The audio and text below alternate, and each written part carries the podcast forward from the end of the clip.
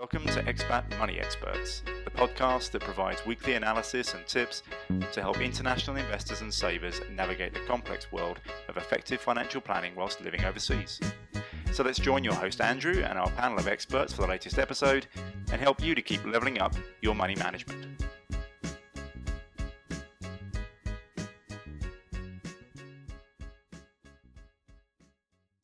Today on Expat Money Experts, we are going to be discussing why, in times like these, we are reminded of the importance of planning ahead.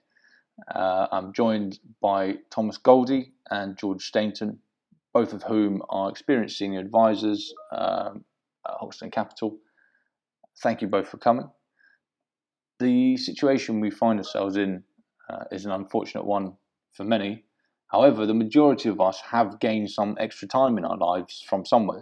So, whether this is the time you would usually spend in your car or on a train to work, in restaurants or bars, or at the gym, most people probably have a few hours a week that they usually wouldn't.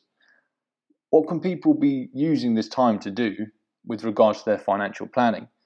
Is there perhaps, given the circumstances, an area that is of particular importance for people to resolve uh, and get sorted now?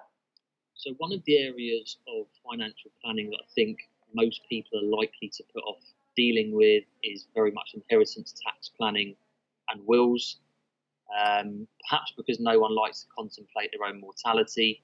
More than 50% of people that we deal with have no will in place and have not been, you know, not made any plans regarding their estate whatsoever given the current situation, you know, now would be a, a prudent time to be thinking about these things.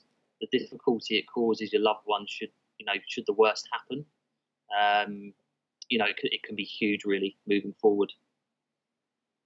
Yeah, I agree with that. And um, inheritance tax is forty percent on over on everything over three hundred and twenty-five thousand pounds, and that's on your worldwide assets, which a lot of people don't understand. So that is a fairly hefty tax which we as advisors consider it voluntary because it can quite easily be planned for.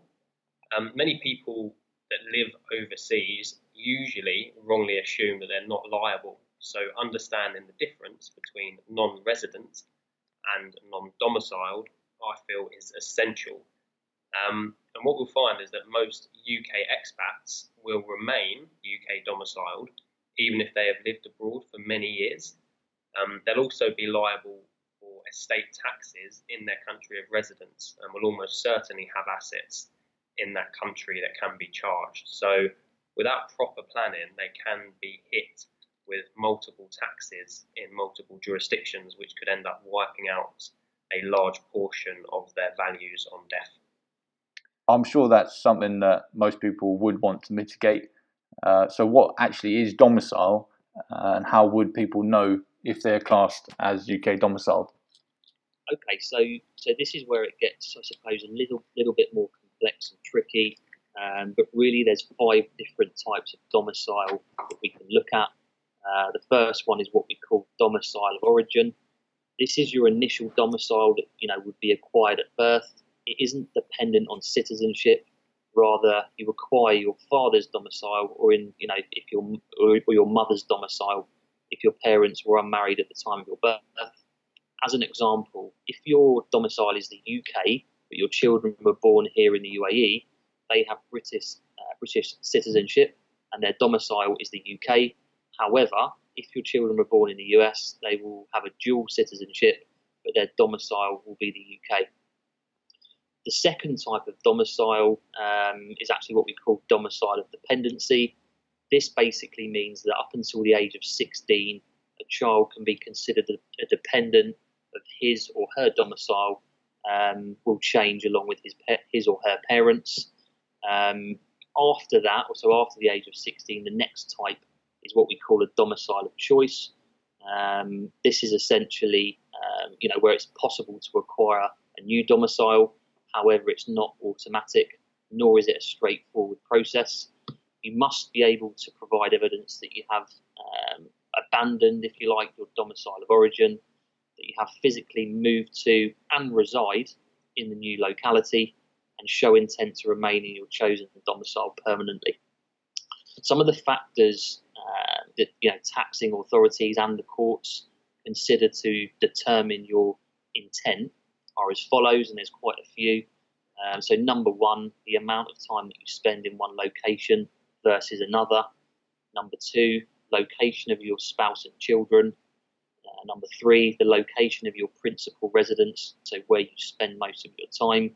The next one is, you know, getting to other smaller things, I suppose. So where your driver's license was issued, where your vehicles are registered, where you maintain your professional licenses, where you are registered to vote, the location of any certain bank accounts where you maintain um, sort of, you know, checking accounts or, or investment accounts, the location of your real property and investments, permanence of your work assignments in a location, um, and lo- you know, lastly, the location of any of your social ties. Now, if you retain significant ties with your domicile of origin, it's unlikely that you'll be able to acquire a domicile of choice. So, um, obviously, the taxman, you know, won't let you get away that easily. The next one is what we call a deemed domicile. Um, so, in the UK, if a non, what we call a non-dom, so a non-domicile has been a UK resident for 15 of the previous 20 tax years, he or she will become deemed UK domiciled for all tax purposes. Um, and lastly is what we call the elected domicile. So if in the UK, again, a non-dom married to the UK domicile person can elect to be treated as a UK domicile for UK IHT, so inheritance tax purposes. So what are the implications really of your domicile? Well, I think first it's key to any financial plan to know your residency and domicile status, and that's in order to determine your tax liabilities in the three main areas, which is income tax, capital gains tax, and inheritance tax. But for example, so someone who is a UK elected domicile will be entitled to full spousal exemption. So that means that um, a married couple can transfer assets between themselves to mitigate their inheritance tax liability. Um, the only downside of that is that inheritance tax will eventually be due on uh, the second death. But ultimately, once you've established your domicile status, the next step is to plan for inheritance tax. And we as advisors usually say that there are five main ways to reduce your inheritance tax bill.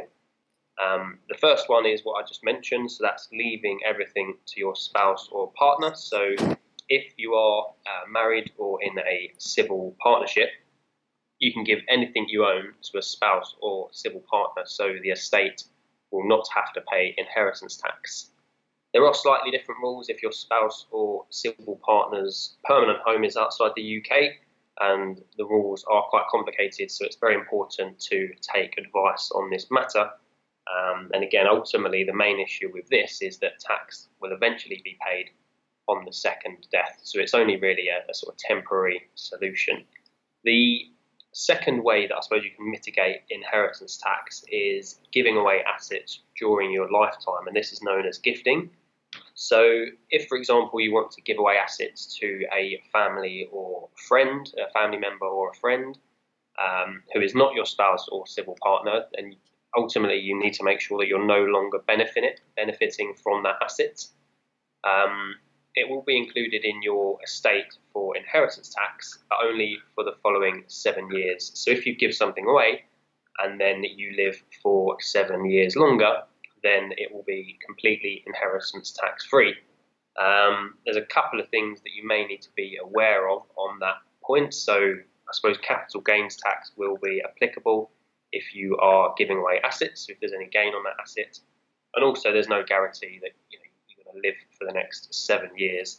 So, if you were to pass away during those seven years, there will be some uh, inheritance tax due and it depends how long after the gift was uh, given away, um, and that's how much inheritance tax will be due. The third part is something whereby you can leave assets to a charity. So anything you leave to a charity is actually free of inheritance tax. So it can be a very useful way of reducing your inheritance tax bill while also benefiting a good cause. And also, a lot of people don't know this, but if you leave 10% of your estate to a charity, it will cut how much inheritance tax is due on the overall estate, so the rest of the estate. And that rate is cut to 36% rather than 40%. So it can be a useful way of reducing the overall inheritance tax bill. Um, one way to, it's not necessarily mitigating uh, in, inheritance tax, but it's dealing with it. So it's actually, you can take out a life insurance policy to cover the entire inheritance tax bill. So ultimately, what would happen is if you were to pass away and you had life insurance, and that life insurance was then in a trust, so it doesn't go into your estate, you can try and work out how much the roughly how much the inheritance tax bill will be worth, and then get an get a life insurance policy out for that cover, and then it just eases the burden on paying that inheritance tax bill when you pass. So it doesn't mitigate it, but it does certainly help with dealing with that um, inheritance tax bill on death, and it, you know it ensures that you're not going to have to sell off any assets to cover that bill um, in the event of a death. And then the final um, sort of planning tool that you can use to mitigate inheritance tax is putting assets into a trust. So if you put some of your cash, property, or investments into a trust, um, they're actually no longer part of your estate for inheritance tax purposes. So, for example, you could set up a trust for your adult children, and then that trust can be used to pay grandchildren's education. It can be used to help you know future generations or support family members. Um, and you can set up this trust right away, or you can establish one in your will. And technically, when the assets are in a trust, they're no longer yours, so they're not liable for inheritance tax on your own estate. Trusts are very uh, complex in part of financial planning, and there's a large number of different types of trusts and different formats. So again, we would always recommend that advice is sought before any trusts are put in place. There are, you know, other planning techniques and, and products which can be extremely useful to eradicate um, or mitigate or, or, reduce these worldwide estate taxes. Um, but what is clear is that doing nothing shouldn't really be an option. You know, especially for people that have worked for most of their life that have sort of built up these these assets. Um, and if you care about your family and you prefer your lo- you would prefer your loved ones to enjoy the fruits of a lifetime of, of hard work, these types, you know, this type of planning is, is, is paramount really. Um, if you prefer to volunteer large amounts of money to assist the revenue services of various countries around the world, um, then there's obviously no need to do anything. Absolutely agree with that. Um, that last statement there, Tommy. And uh, thank you to both of you for coming and sharing your knowledge. It was uh, very extensive, um, and I'm sure everyone listening will, will appreciate that and take something away from it. So, uh, thank you guys for coming. Thanks for joining us for this episode of Expat Money Experts. We hope you enjoyed listening to our experts and can take away some ideas for enhancing your own financial planning. Please like and share this podcast so that more people like you can benefit from the knowledge and the opportunities that we share.